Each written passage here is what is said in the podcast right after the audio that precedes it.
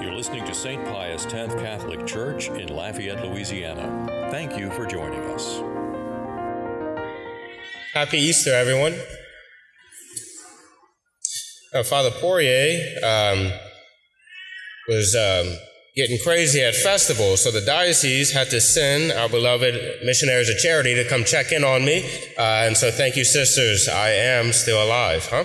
Uh, no, uh, our sisters were established here by Saint Teresa of Calcutta herself, and this fruit of that saintly missionary is still bearing fruit in our diocese, and it is a joy to always have nuns in our diocese, a tradition that's called true spouses of Jesus Christ, a beautiful vocation to serve God and to serve the poor. Thank you, sisters. Um, some of you, maybe most of you, may remember that we, Father Brady and myself, have started a preaching series on the seven sacraments. This preaching series has been done since the beginnings of the church, called Mystagogy. Uh, the tradition was that the church would bring in the newly baptized into the church on Chris on Easter Sunday and for the next 50 days, the next seven Sundays of Easter, would break open the sacraments. There are seven sacraments. There are seven Sundays of Easter. That's no coincidence. The church saw this from the very beginning. And so, with that, Father Brady and myself have begun this preaching series. If you've missed a homily by either Father Brady or myself know that they're all recorded. They're put on our website and kind of put on different audio apps, Spotify, Apple Music. And also, if you want to go a little bit deeper into them, we also have a podcast. Uh, Beyond the Homily is done once a week where we break open a little bit more in depth uh, the readings and what was preached on because a 10 minute homily, it's hard to break open what our Lord says. And so the podcast allows for that. For my preaching series, I said I would start off with something very general about the sacraments and then move into the sacrament of the day. So in the past, I've talked about why we even have sacraments. Why are there seven sacraments? Today, I want to begin by saying why are there sacraments that can be repeated and there are sacraments that cannot be repeated? There are different ways to divide up the sacraments, right? We can look at sacraments. Some of them have primarily a personal holiness to gain, while the other sacraments have more of a communal holiness to gain. This personal sanctification versus sanctifying the community. Another way to look at it, which we did last week, was to look at the sacraments as benchmarks in our life. Just how we have a natural life, we also have a supernatural life with different benchmarks throughout. The other way is if a sacrament can be repeated or not. For the non repeatable sacraments, there would be baptism, confirmation, and holy orders. For repeatable sacraments, those would be the Eucharist, confession, anointing of the sick, and marriage. Now, marriage is a repeatable sacrament uh, if the spouse passes away, till death do us part. Now, I know uh, some of our congregation, we make use in the Catholic Church of what's called of an annulment. An annulment process says that the sacrament never happened. I won't go into the details of that uh, because that is a homily for another day. But I just want to let you know marriage can be repeated, not because um, it's not sanctified or it's not holy, but because till death do us part.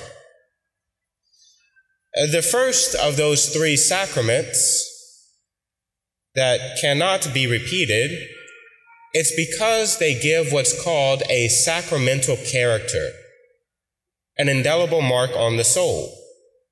It's like a seal that's imprinted in wax. It cannot be removed. Nothing can eliminate it once it's imprinted. It remains forever. Even if that person decides later on uh, to deny it. There are references in the New Testament in the Gospels, the letters, that, about this character, this seal that cannot be removed. For as an example, this idea that's growing more and more popular today of rebaptism, or on the other side of the spectrum, the denial of my baptism. Know that these two things that are growing more and more popular are impossible. Rebaptism, or the idea of denying my baptism, is impossible. It's kind of a new idea, really. It has never been done before in Christianity history. I think, I legitimately think someone just had the idea one day and it grew in popularity. It just sprang out of nowhere very recently. As an example, parents, once you have a child, you go through the nine months and however many hours, sometimes days in the hospital.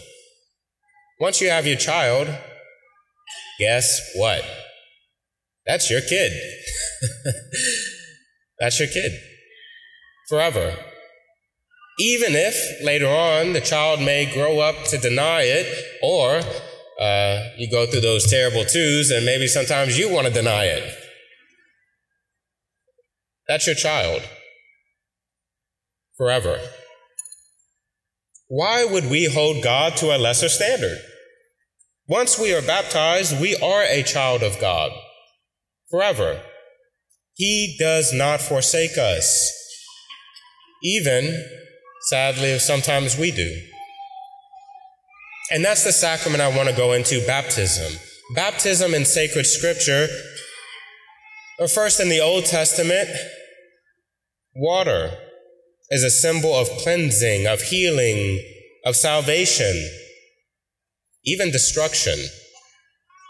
After our Lord's resurrection, Christ told his apostles, Go therefore and make disciples of all nations, baptizing them in the name of the Father, and of the Son, and of the Holy Spirit, teaching them all that I have commanded you. And lo, I am with you always, until the close of the age. In our Lord's own baptism by John the Baptist in the River Jordan, our Lord made the waters of the earth holy. Throughout the Gospels and the New Testament, baptism is constantly referenced. St. Paul, in his first letter to Corinth, writes about how he baptized the entire household of Stephanas, including his children. That's why, as Catholics, we absolutely baptize our infants. The parents and godparents supply the desire for the child to be made a child of God. This practice was done from the absolute earliest times in the church, recorded in every age, even throughout the first century. That's actually a fun little project for some of our historians here. Just like how we have writings from the first century, which we call scripture, the New Testament. We have writings from other Christians, saints, that lived at the exact same time period. And in every single case, they talked about baptism of children. Baptism of kids of infants is recorded not only in sacred scripture, but throughout the first century, second century, and every century since then. What about baptism for today? Baptism forgives and cleanses our soul. of original sin and any actual sin that we may have committed if we're older. Baptism imprints an indelible mark on the soul, a character, a seal. It makes us children of God, giving us the grace and making us temples of the Holy Spirit. Baptism is necessary and makes it possible for us to enter into heaven. The sacrament of baptism opens up the entire spiritual life for us throughout our life. We are just constantly unpacking the graces of baptism. Kind of like how an acorn becomes an oak tree. That big oak tree, a hundred years later, everything was contained in that little acorn. So it is for me and you. The entire life of holiness is contained within baptism. And throughout life, we're just trying to unpack it more and more. There are other types of baptism besides baptism by water. There is something called baptism by desire or baptism by blood.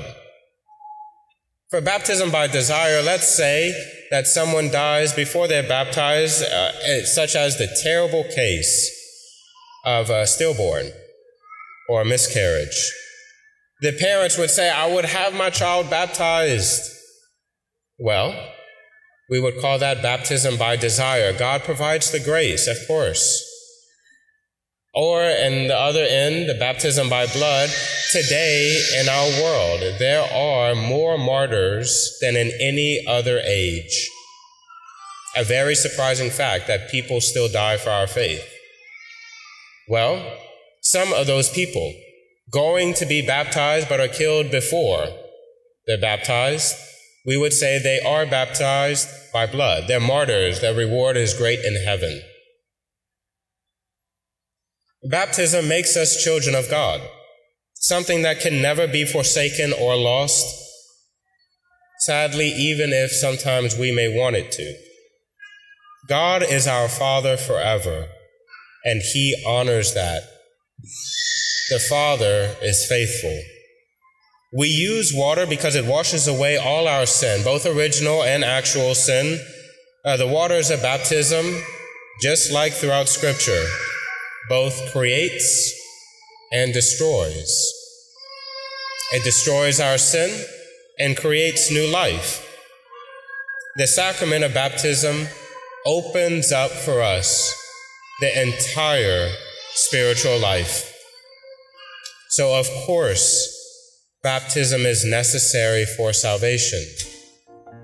And we give praise and honor to God for this sacrament of salvation.